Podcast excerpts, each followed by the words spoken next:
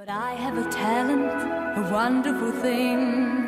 Cause everyone listens when I start to sing. I'm so grateful and proud. All I want is to sing it out loud. So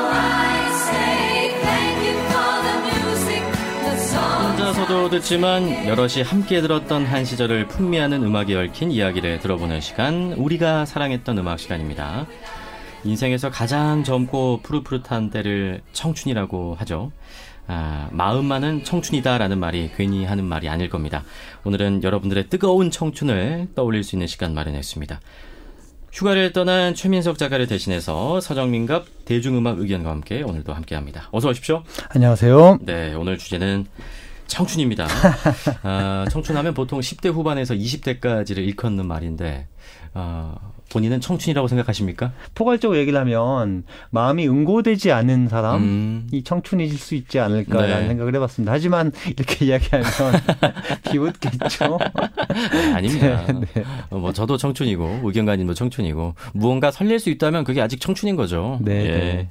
자, 그래서 오늘 꼽아주신 첫 곡 어떤 곡입니까?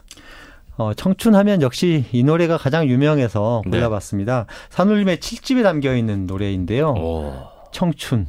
말 그대로 그냥 청춘이죠 제목이. 네, 청춘입니다. 실제로 이 노래는 그 산울림 멤버들이 2년 정도, 2년, 2, 3년 정도 군복무를 마치고 음, 복귀하면서 만든 음반에 담겨 있는 곡인데요. 네. 뭐 지금까지도 청춘하면 가장 많이 떠오르는. 곡이고, 네. 네. 그리고 뭐 김PD라든지 음. 다른 뮤지션들도 여러 차례 리메이크하면서 여러 가지 버전으로 사랑하고 있는 노래죠. 제가 응답하라 1988의 마지막 회에서 이 곡을 들었었던 네. 것 같아요. 맞아요. 거기서 다시 한번 네. 알려졌죠. 곡 전체적으로 뭔가 근데 분위기가 조금 쓸쓸하고 네. 뭔가 아스라져가는 그런 청춘을 보내기 아쉬워한다고 할까요? 그런 곡이죠. 그런 느낌이 있죠. 네. 근데 요즘에 근데 수명이 너무 길어져가지고 맞습니다.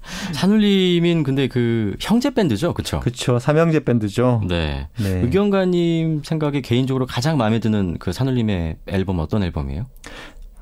1집하고 2집을 빼놓고는 음. 이야기할 수 없을 것 같아요. 네. 네. 그 한국의 어떤 사이케델릭 록의 전범이 된 음악이고, 음. 어, 세계적인 조류에 맞춰서 우리나라에서도 이런 음악들을 얼마든지 잘 만들어낼 수 있다는 걸 보여, 보여준 음반이라는 점에서 아주 불멸의 음반이죠. 네. 대한민국 락 밴드사에서도 뭐 불멸의 음반으로 아니, 물론이죠. 칭송할 수 있겠죠. 네, 한국 대중음악 100대 명반을 꼽으면 산울림 1, 2집은 항상 그쵸. 30위 안에 들어가는 네. 네, 음반입니다. 자, 오늘은 일단 산울림의 청춘 먼저 듣고 이야기 나눠보죠. 네, 산울림의 청춘 만나보셨습니다. 노래가 뭔가 애잔합니다. 청춘이라는 나이가 네. 생각해 보면 한없이 들뜨는 나이기도 하지만 또 쉽게 상처받고 좌절하고 가라앉는 네. 정서가 또 상반된 정서가 공존하고 있는데 그 중에 음. 한쪽 정서를 잘 대변한 곡인 것 같아요. 네. 보니까 이건 옛날 청춘이잖아요, 사실. 산울림의 이 그렇죠. 청춘은. 네. 오늘날의 청춘과 조금 다를 것 같아요. 대중음악에서도 이 청춘이란 단어가 조금 다르게 다갈 것 같습니다. 시대에 따라서. 그렇죠. 아무래도 청춘은 기본적으로 젊음이니까 활동적이고 역동적이고 그렇게 해석하는 경우들이 많지만 최근에는 어쨌든 뭐 학자금 대출이라든지 취업이라든지 네. 이런 것들 때문에 청춘을 낭만적으로만 해석하기가 음. 굉장히 어려운 면이 있죠. 그래서 맞아요. 네 10cm의 노래 중에서도 아프리카 청춘이다라고 아, 하는, 맞아요. 네, 그 되게 유명한 책을 좀 패러디한 네, 음. 그런 노래가 나올 정도로 좀 자조적으로 청춘을 바라보는 경우가 요즘에는 좀 더 많아진 것 같아요. 맞습니다. 요새 청춘들 아, 살기 힘들죠. 팍팍하고. 그렇죠. 네. 네. 저도 아, 청춘이니까 아직. 우리 의견가님은 좀 청춘하면 떠오르는 그런 밴드가 있으신가요, 또? 노브레인의 노래들을 생각하지 않을 수가 없는 것 같아요. 노브레인. 네, 노브레인이라는 밴드가 있죠. 네. 영화에 나와서도 유명해졌기도 음. 했고 그 라디오 이후에 스타에 나왔었죠. 라디오 네. 스타에 나왔었고 그 뒤에 이제 넌 내게 반했어를 음. 히트하면서 또 네. 국민 밴드의 반열로 올라서긴 했는데요. 맞아요. 처음에는 펑크 밴드로 활동하면서 굉장히 저항적이고 비판적인 노래들을 네. 많이 내놨었어요. 약간 대한민국식 펑크의 개척자다. 뭐 이런 표현을 쓰더라고요. 그쵸. 노브레인에게. 자신들을 표현할 때는 조선 펑크다라고 조선 펑크. 네, 네. 네. 이제 특히 한국식 펑크다라는 네. 얘기를 이제 하는 것인데요.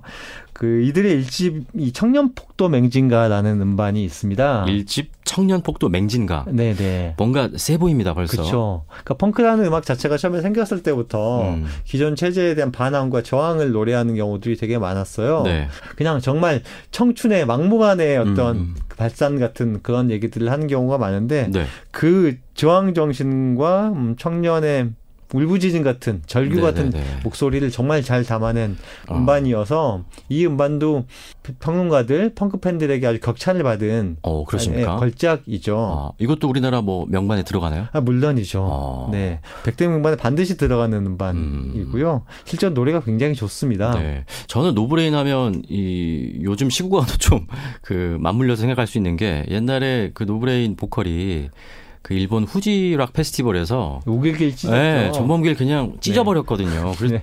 그 모습 보고 야 정말 이 밴드는 앞뒤 안 가리고 그냥 거침이 없구나. 저는 그 생각이 들었습니다. 지금은 이제 좀 더 달달한 노래 많이 부르는 편이긴 하지만 네. 피 속에는 어떤 그런 뜨거움이 여전히 음. 숨어 있을 거라고 생각해요. 오늘 그 노브레인의 청년 폭도 맹진가 중에서 그러면 어떤 곡인가요? 청춘 98이라는 노래가 있는데요. 네. 노래 가사가 굉장히 인상적이에요. 어, 막다른 골목으로 질주해 보리라, 맨 땅에 헤딩하리라. 뭐 이런 음. 얘기가 있는데 정말 청년의 청춘의 기백을 정말 잘 담아낸 노랫말이어서 같이 들으면 좋을 것 같습니다. 네. 자, 지금 바로 노브레인의 청춘 98 전해드립니다. 노브레인의 청년 98 전해드렸습니다. 확실히 락밴드라서 막 심장이 쿵쾅쿵쾅 거리네요. 이곡 들으면서. 그렇죠. 한국 대중음악 100대 명반 26위를 할 만해요. 그래요, 맞아요. 네. 근데 이게 좀 가사가 좀 염세적입니다. 그 좀 뭐 꿈꾸지 않으면 어떻게 산다는 거죠? 그러니까 사실 뭐 꿈을 꾼다고 해도 잘 풀리지 않는 경우가 많기 때문에 네. 거기에 그럼에도 불구하고 이제 부딪혀 보겠다라고 하는 음. 어떤 안간힘 같은 네. 오기 그것이 어떻게 보면 평, 청춘의 정신이자 음. 펑크의 정신이지 않았을까 네. 싶어요. 저는 이 곡 들으면서 그 배우 정우가 출연했었던 그 바람이라는 영화 있거든요. 네, 네. 경상도 남자분들이 되게 좋아하는 네, 영화죠. 저는 그 영화가 떠오르네요. 이 곡 들으면서 약간 어른이 되어가는 그 과정을 좀 표현한 아. 영화처럼 느껴졌는데 약간 맞닿아 있는 것 같습니다. 어떤 좋은 예술 작품은 음, 지나간 시간을 영원히 살아있게 만들죠. 네, 맞습니다. 네. 자 그리고 청춘과 관련해서 어, 한곡 더 마지막으로 좀 소개 좀 부탁드립니다. 네, 넬이라는 밴드의 청춘연가라는 곡인데요. 내일의 청춘연가. 네. 넬은 워낙 감성적인 네네네. 노래를 잘 부르고 특히 라이브 무대에서 정말 수많은 관객들을 사로잡는데 이 노래도 가사부터 굉장히 감성적이에요. 어, 좀 소개 좀 해주시죠. 네, 그땐 잘 몰랐고 그래서 모모했고 또 그래서 더 아름다웠던 것 같아. 아, 상처를 주고받고 하는 게 사람이고 굳이 그걸 겁내진 않았, 않았던 것 같아. 음. 라고 하는 이 처음 부분의 가사가 역시 또 청춘의 mentality를 네, 네, 잘 네. 보여주는 것 같아요. 청춘이 어떤 시기인지 가장 짧고 강렬하게 좀 보여주는 가사말인 것 같습니다. 네. 오늘 그러고 보니까 약간 그 우리나라 락 밴드사를 본 듯합니다. 산울림에 이어서 노브레인 그리고 내일까지. 가급적이면 70년대, 80년대, 90년대까지 네, 뭐잘 그렇네요. 이어보려고 했습니다. 내래 청춘연가. 아, 오늘은 이 곡을 끝으로 전해드리면서 우리가 사랑했던 음악을 마치겠습니다. 자, 지금까지 대중음악 의견가 서정민갑 씨와 함께했습니다. 고맙습니다. 고맙습니다.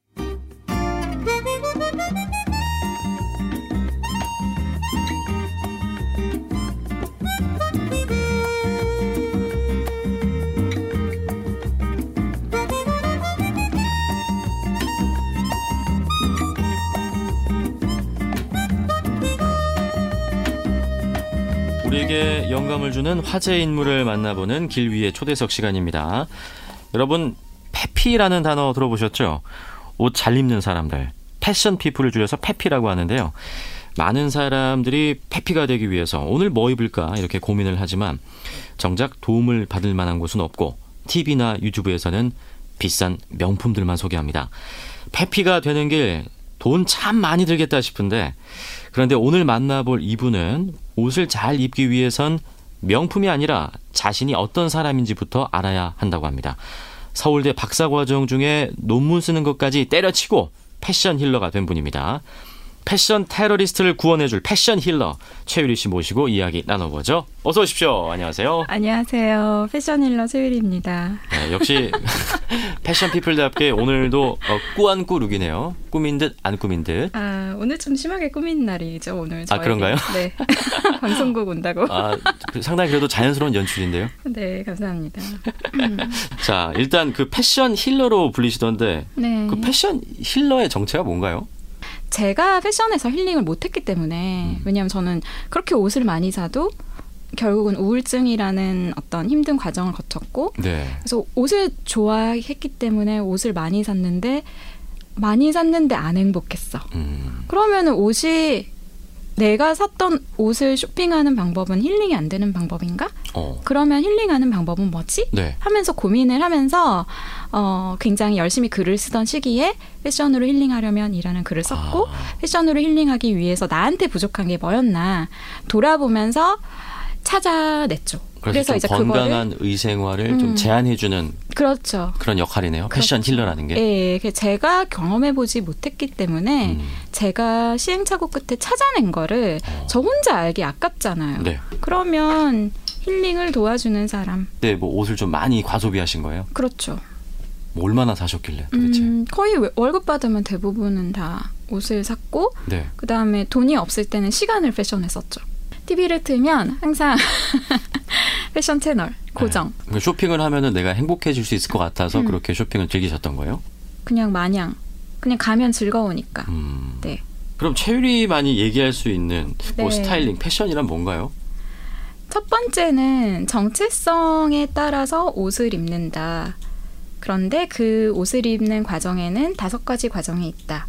라는 것이고요. 두 번째는 옷을 입을 때 잘 입는 법 다들 궁금해 하시잖아요. 네. 그것에는 네 가지 법칙이 있는데 그것을 잘 지키면 스타일리시하게 입는 그 공식을 알수 있어서 그걸 적용해서 옷을 입을 수 있다. 옷을 입는데 다섯 가지의 과정이 필요하다. 이거는 좀 네. 도대체 무슨 과정인가 좀 궁금하거든요. 나는 누구인가를 먼저 알아야 되는 거죠. 음, 그게 첫 번째 단계예요. 그게 네. 용감한 성찰자 단계. 용감한 성찰자. 네. 왜냐하면 자기를 돌아보는 게 상당한 용기를 필요로 하더라고요. 음.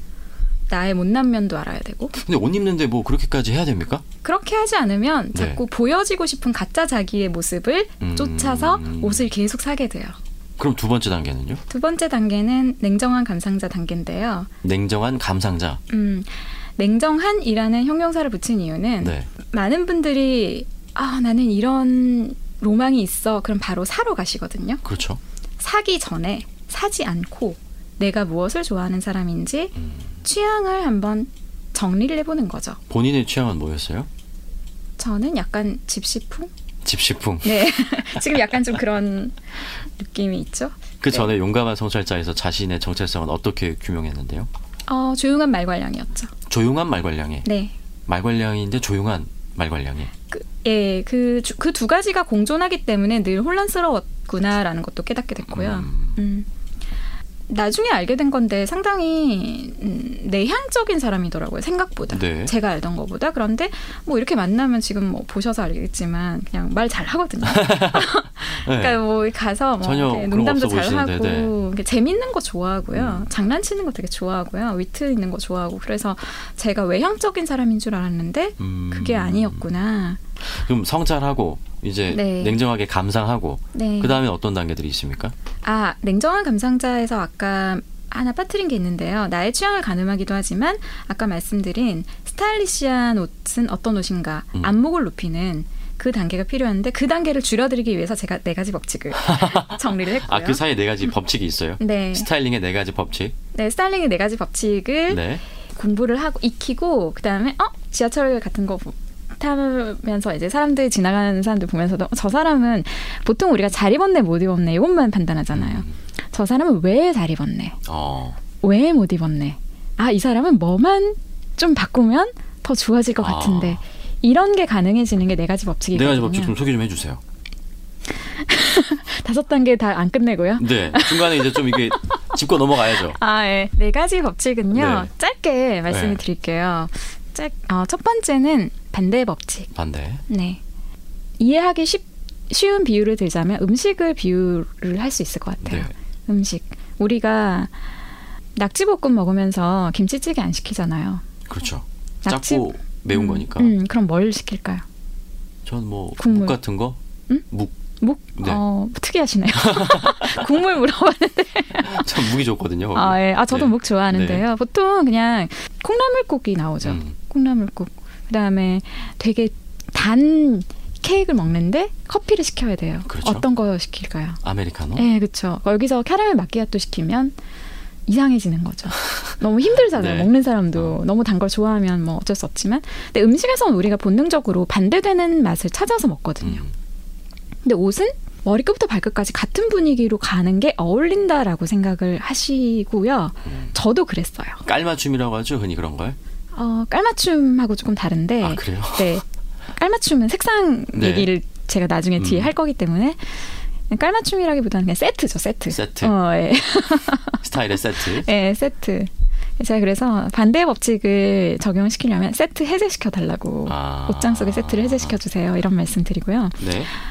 반대의 법칙은 그런 식으로 이제 반대되는 요소들, 뭐 헤어와 옷을 반대로 한다거나 메이크업과 옷을 반대로 한다거나 옷과 신발을 반대로 한다거나 상의와 하의의 소재를 반대로 한다거나 그런 식으로 적용할 게 반대의 법칙이고요. 네. 두 번째는 빼기의 법칙과 더하기의 법칙. 빼기와 더하기. 네. 적은 옷으로 돌려 입으려면 어떻게 입어야 돼요? 이런 질문 많이 하시잖아요. 그래서 이거 이거는 제가 정리한 건데 옷에서는 디테일을 빼고 보통 우리가 디테일이 덕지덕지 붙어 있는 옷을 사요. 아, 제가 지금 그렇네요. 네. 프린트가 있는 네. 티셔츠를 사기보다는 그냥 무지 티셔츠, 음. 아무것도 없는 네. 그냥 티셔츠를 사고 뭐 그런 야자수 그런 분위기를 원하면 그런 야자수 그 열대 지방에 어떤 떠올리는 팔찌를 한다거나 음, 음, 뭐 그런 식으로 네. 하는 거죠. 음, 그렇게 하는 것이고요. 저 같은 경우에도 지금 오늘 시계 같은 경우에도 디테일이 없는 시계거든요. 네. 거기다가 시계에 뭐 이렇게 막 장식이 있는 게 아니라 시계 옆에 음. 이런 팔찌를 주렁주렁 달아서 시계가 빼기의 법칙이 적용됐다면 팔찌로 더한 거죠. 아, 옷은 좀 심플하게 가되 뭐 팔찌로 좀 더해 준다. 네, 아. 뭐 신발을 좀 우리 포- 흔히 말해서 포인트라고 하죠. 네, 예. 네. 세 번째는 여백미의 법칙. 여백미. 네, 여백미의 법칙은 우리가 옷을 입을 때는 소통을 전제로 옷을 입는데 많은 분들이 잘 입는 사람이 되기 위해서 옷을 입어요. 정말 옷에 욕심을 내다 보면 제가 그랬거든요, 과거에. 그래서 정말 화려한 프린트가 있는 꽃무늬 막 화려한 옷을 딱 이렇게 입으면 저랑 인터뷰 지금 하시는데 한 10분 있다가 아, 왠지 모르게 피곤하다. 음, 이렇게 느끼실 수도 있어요. 지금 왜냐하면- 피곤하십니까? 그러면? 아니에요. 않아요. 일부러 안 보고 있어요. 네.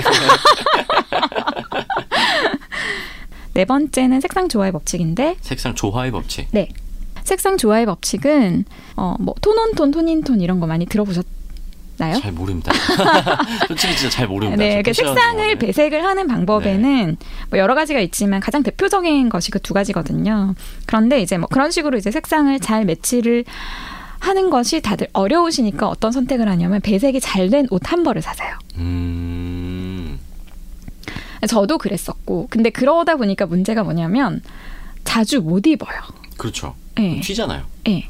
그러니까 다들 고민이 내가 오늘 특별해 보이고 싶어서 배색이 잘 된 옷을 사, 살 거야. 그래서 딱 샀다가 한 세 번, 네 번 입고 나면 사람들이 이 옷 입은 거 너무 많이 기억하고 어, 있어. 맞아, 맞아, 맞아. 특히 내가 좋아하는 배색 옷이 있다면 그 배색 옷을 잘 관찰하고 그 배색에 들어있는 색상을 하나하나 따로 떼서 단, 그 one item, one color로 사는 거죠. one item one color. 네, 그래서 조합을 하면 아. 얼마든지 다른 조합이 가능하잖아요. 마치 레고 블럭에서 네. 기본 레고 블럭이 다양한 성에 들어갈 수 있듯이. 음. 자, 다시 그 얘기로 돌아가서 네. 그 옷을 입는데 다섯 가지 과정이 있다고 하셨잖아요. 첫 번째가는 용감한 성찰자. 네. 이제 그래서 나가 내가 누구인지 돌아보고 저 같은 경우에는 별명을 지어보는 스스로에게 그게 나를 규정하는 키워드를 만들어 보는 네. 그렇죠. 거죠. 예. 그게 조용한 말괄량이고요. 되게 많으세요. 제가 상담을 해드린 분들이나 음. 클래스를 수강하신 분들은. 그 다음에 두 번째가 안목을 높이는 과정. 네. 나의 취향을 한 번 더 확인하는 과정. 그게 여기서 이제 다시 네 가지 음. 법칙으로 나의 네. 안목을 더 키워보는 그렇죠. 거죠. 예. 그 다음에 이제 어디입니까? 명민한 collector입니다. 명민한 collector. 네. 이제 수집하는 과정인 거죠. 그렇죠. 수집을 해야 되는데 정말 수집하는 게 힘들거든요. 음. 그래서 명민한이라는 형용사를 붙였는데 우리 흔히 smart shopper라고 하면 네. 뭔가 되게 좋은 상품을 예를 들어서 hot deal이 떴을 때뭐 그런 거 되게 많잖아요 요즘에 네네네. 세일 정보 그런 거를 정말 음 소위 말해서 득템을 하는 그런 게 smart shopper가 아니라 음.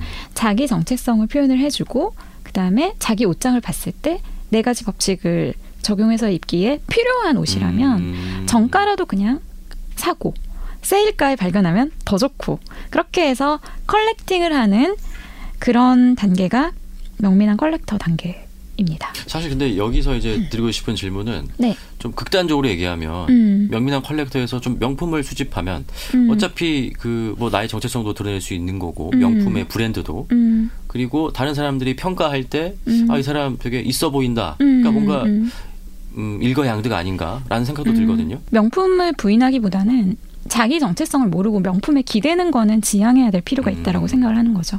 굳이 어, 있어 보이기 위해서 그거를 살 필요가 있을까? 그냥 그런 질문을 던져본 거죠. 근데 무턱대고 어 좀 내가 이 모임에서 좀 껴들고 싶어. 음. 뭐 그래서 왜 이 모임에 가려면은 뭐 있어야 될 것 같아요. 이런 거는 조금 생각해 볼 필요가 음. 있다는 거죠. 꼭 그런 아이템이 아니어도 나의 정체성을 음, 잘 보여줄 그쵸. 수 있으니까. 예. 그다음에 마지막은 창의적 작가 단계인데요. 네. 어, 이제 우리가 대부분 옷을 쇼핑을 하고 도, 돌아올 때, 집으로 돌아올 때 쇼핑백을 양손에 들고 돌아올 때 머릿속에 뜨는 말풍선. 뭐랑 입지? 빨리 입어봐야지. 뭐랑 입지? 네. 예, 뭐랑 입지? 하는데 모르겠어. 그러면 대부분 하시는 선택이 또 뭐냐면 마네킹의 옷을 머리끝부터 발끝까지. 그대로 사죠. 네. 아니면 그거 할 자신이 없어서 한 벌로 완성되는 음. 원피스 한 벌.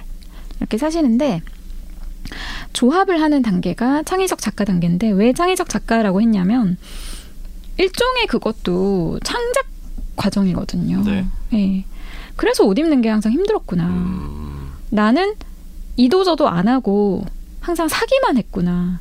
그러니까 내 옷장에는 컬렉션에 내 옷장이라는 컬렉션에는 컨셉도 없었어. 그 다음에 조합을 어떻게 해야 될지 생각을 안 했으니까 조합하기 좋은 옷이 아니라 그냥 다 개성이 너무 뚜렷한 음. 그런 따로 노는 옷들인 거예요. 네. 그러니까 옷장에 옷은 꽉 찼는데 입을 옷이 없는 거죠. 음. 너무 다 기억하고 있는 것 같고 사진 이미 많이 찍혔고 그렇게 하고 나면 마지막 단계가 진정한 나. 음. 음, 진짜 내가 되어 보는 경험이죠. 이 다섯 단계를 거치면 좀 자신의 정체성을 옷으로 정확히 표현하는 그런 즐거움을 좀 얻을 수 있긴 하겠네요. 네, 정확히는 음, 시간이 좀 필요하고요. 올해보다 내년, 내년보다 후내년 더 나아지는. 네. 저도 오늘 좀 이렇게 말씀 들어보니까 그 아까 네 가지 법칙 좀 적용해가지고 음, 옷을 좀 제대로 다시 입어봐야겠다. 음, 집에. 있는 네. 옷들 중에 필요 없는 옷은 좀 버려야겠다라는 음, 생각이 들어요. 음. 제가 지금까지 옷을 좀 잘못 입고 있었네요.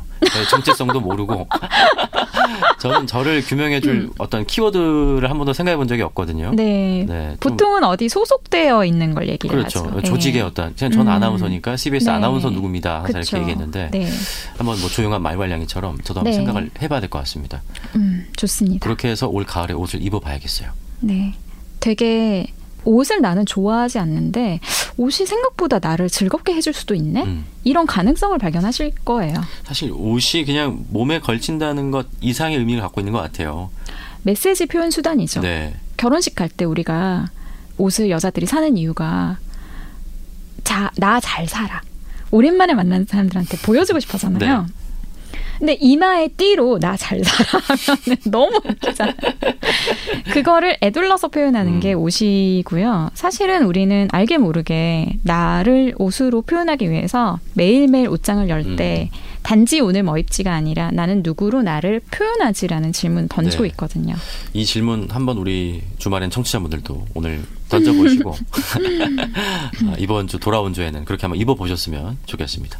오늘 여기까지 이야기 나누겠습니다. 아, 패션 힐러, 패션 크리에이터 최유리 씨 모시고 이야기 나눴습니다. 고맙습니다. 감사합니다.